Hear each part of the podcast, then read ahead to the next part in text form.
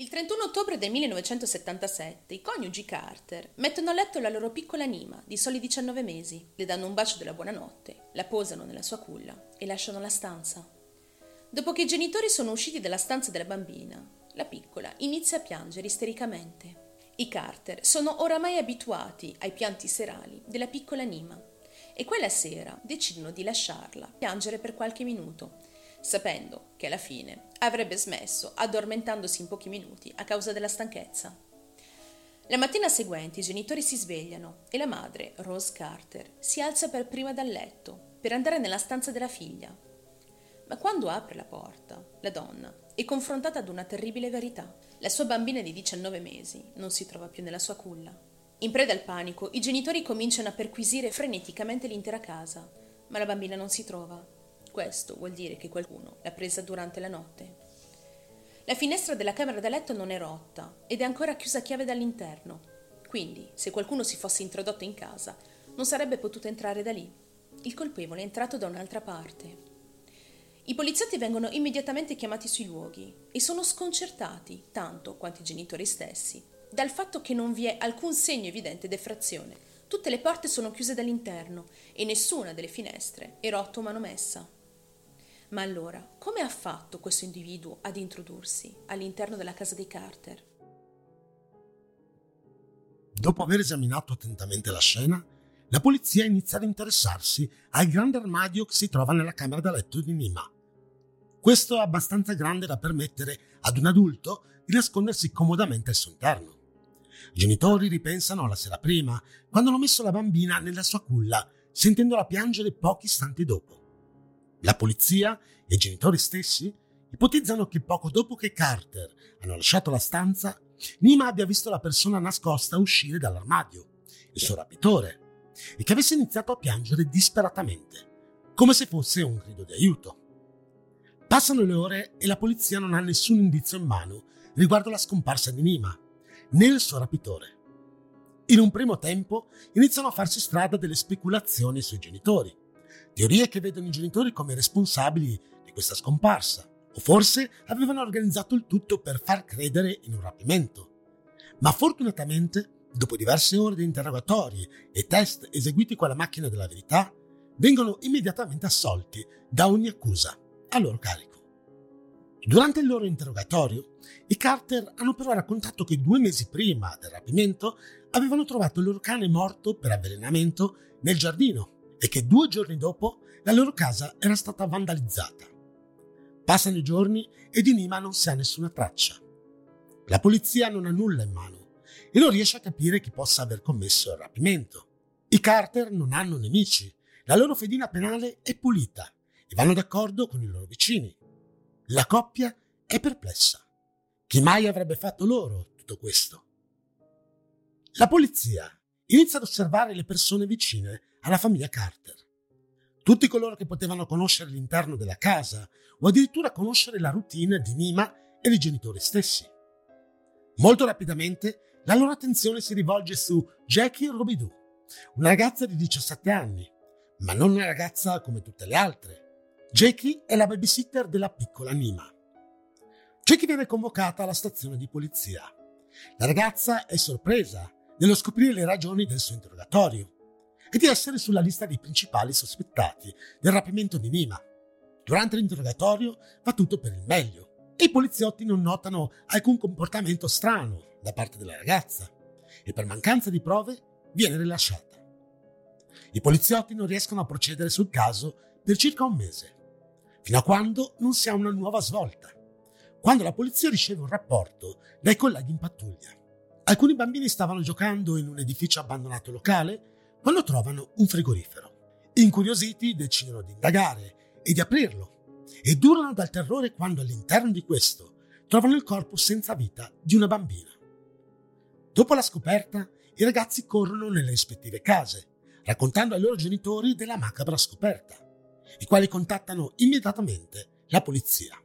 I poliziotti arrivano sul luogo ed ispezionano la casa abbandonata e anche loro aprono quel frigo trovandovi il corpo della bambina. Dopo aver trasportato il corpicino nell'ufficio del coroner, si scopre che ha circa un anno e mezzo e che è morta per soffocamento proprio all'interno del frigorifero. Quindi qualcuno l'aveva rinchiusa lì quando era ancora in vita. E la descrizione della piccola corrisponde altresì, nei minimi dettagli, con quello della piccola Nima Carter. Pochi giorni dopo la scoperta, Rose Carter identifica il corpo come quello della figlia Nima, rapita un mese prima, il 31 ottobre 1977. Una volta scoperto il corpo, tuttavia, rimaneva ancora un mistero da risolvere. Chi era il responsabile del rapimento e dell'omicidio di Nima? E soprattutto, per quale motivo era stato commesso quell'atroce crimine? Il caso di Nima è stranamente simile ad un crimine avvenuto un anno e mezzo prima. L'8 aprile del 1976, infatti, le gemelline Carpicer, di 4 anni, scompaiono nel nulla dalla casa della nonna in Oklahoma. Due giorni dopo, alcuni bambini giocano nei pressi di una casa abbandonata e lì sentono il pianto di un bambino provenire dall'interno della casa. I ragazzi decidono di entrare per capire da dove provenisse il pianto. Si avvicinano ad un frigorifero e aprono la porta e lì trovano le due gemelline. Purtroppo solo una di loro respira ancora. I bambini allertano immediatamente i genitori e la polizia. Le gemelle sono state identificate come le sorelline Carpicer, scomparse 48 ore prima. Le bambine vengono portate immediatamente all'ospedale più vicino. La piccola Augustine viene stabilizzata, ma sfortunatamente la sorella Mary è dichiarata morta. Augustine è riuscita a sopravvivere respirando attraverso una piccola fessura che si trovava sulla porta del frigorifero. La cosa sconcertante è che questa casa abbandonata, in cui sono state ritrovate le gemelline, si trova a pochi metri di distanza da quella in cui è stata poi ritrovata la piccola Nima Carter. Passano i mesi e al momento del processo Augustin di 4 anni testimonia dicendo che la cara e vecchia amica della zia Tomasina aveva messo lei e la sorella all'interno di questo frigorifero. Ha testimoniato dicendo che questa donna è entrata nel soggiorno della nonna mentre le bambine guardavano la televisione il pomeriggio dell'8 aprile del 1976, dicendo loro di seguirla. Le bambine, conoscendola molto bene, senza esitare, la seguono. Durante la sua testimonianza in tribunale, Augustine vede una donna in aula e la identifica come l'amica della zia, la donna che ha messo lei e la sorellina all'interno del frigorifero. E questa donna altro non è che la sedicenne Jackie Rubidoux, la futura babysitter di Nima Carter. Jackie viene interrogata per la prima volta nel 1976 riguardo la scomparsa e l'omicidio di una delle gemelle Jackie dice di essere stata la babysitter delle bambine, ma si difende sostenendo che le gemelle stavano giocando nel giardino davanti a casa e che sarebbero scomparse nel momento in cui la ragazza aveva distolto lo sguardo per qualche secondo. Quando si girò nuovamente, le gemelline erano scomparse. Ma nonostante il fatto che la piccola Augustine avesse letteralmente puntato il dito contro la ragazza, ritenendola colpevole della morte della sorella, la polizia non ha abbastanza prove per condannare o trattenere ulteriormente Jackie per questo fatto. La polizia conclude affermando che la testimonianza di una bambina di 4 anni non è abbastanza affidabile per poter ottenere la condanna di una donna e la ragazza viene rilasciata. Dopo la scomparsa delle gemelle, Jackie non è più entrata in contatto con la famiglia Carpicer e, poco dopo, trova lavoro come babysitter a casa dei Carter. Anche dopo essere stata sospettata di aver rapito le gemelle, non le è mai stato vietato di lavorare con i bambini, nonostante tutti sapessero che la ragazza era la principale sospettata nel caso Carpicer. Pochi mesi dopo il ritrovamento del corpicino di Nima, una testimone di nome Thelma McCraig si reca alla stazione di polizia per fare una dichiarazione, affermando di conoscere con certezza l'identità della persona che ha ucciso Nima Carter. La testimone riferisce inoltre di aver visto la babysitter, il giorno in cui le gemelle erano scomparse, obbligarle a lasciare la loro casa. In quel momento la donna aveva ritenuto di non dover intervenire, pensando ingenuamente che Jackie stesse solo cercando di portare le bimbe in un posto dove non volevano andare, forse dal dottore, e tornò alle sue occupazioni. Fu solo quando scoprì, tempo dopo, che Jackie era la principale sospettata, che si rese conto di ciò che aveva realmente visto in quel fatidico 8 aprile del 1976. Se Thelma avesse informato la polizia durante la ricerca stessa delle gemelle, forse le cose sarebbero andate diversamente. Forse anche Mary si sarebbe potuta salvare. Ma per la polizia questa è un'informazione cruciale.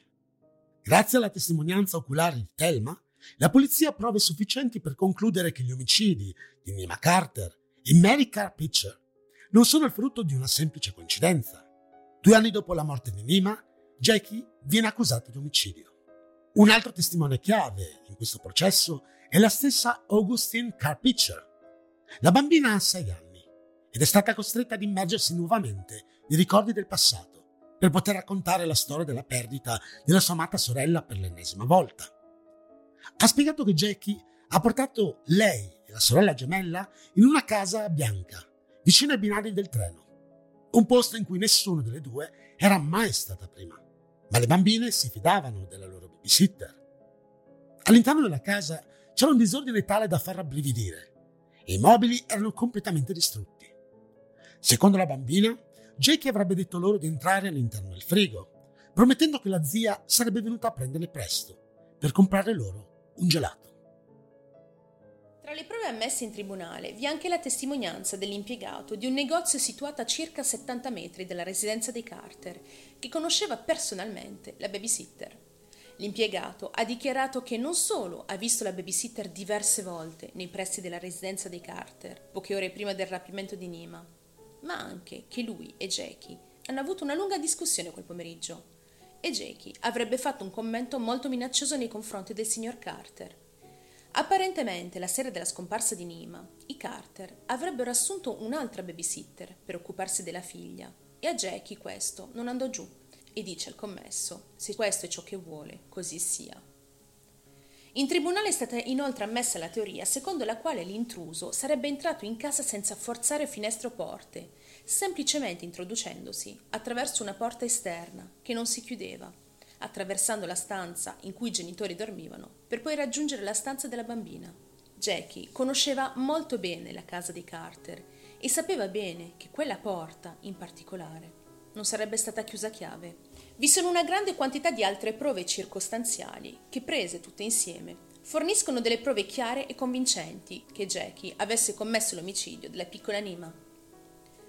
Nel caso delle gemelle del 1976 ci sono più testimoni a confermarlo, ma nel caso del 1977 non c'erano né prove certe né testimoni. Per questo motivo Jackie non verrà mai processata per l'omicidio di Nima Carter. I fatti però indicherebbero con quasi certezza che Jackie sarebbe anche l'assassina della piccola Nima. In entrambi i casi la ragazza ha lavorato come babysitter per le due famiglie, ha trascorso del tempo con le vittime, prima della loro scomparsa, e aveva libero accesso all'interno delle case rispettive.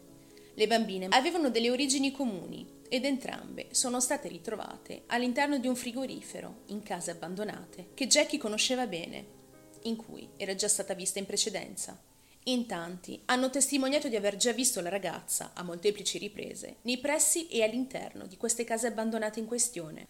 Le vittime, inoltre, hanno vissuto e sono morte in case che si trovano nello stesso quartiere in cui Jackie risiede. Il modus operandi è praticamente lo stesso, in entrambi i casi. Quindi l'autore di questi omicidi doveva essere uno e uno soltanto, ovvero Jackie. Nel 1979 Jackie Rubidoux viene condannata all'ergastolo per l'omicidio di Mary Carpicer. Morta nel 2005 all'età di 44 anni e dopo aver scontato 28 anni di reclusione, Jackie non ha mai smesso di proclamare la sua innocenza.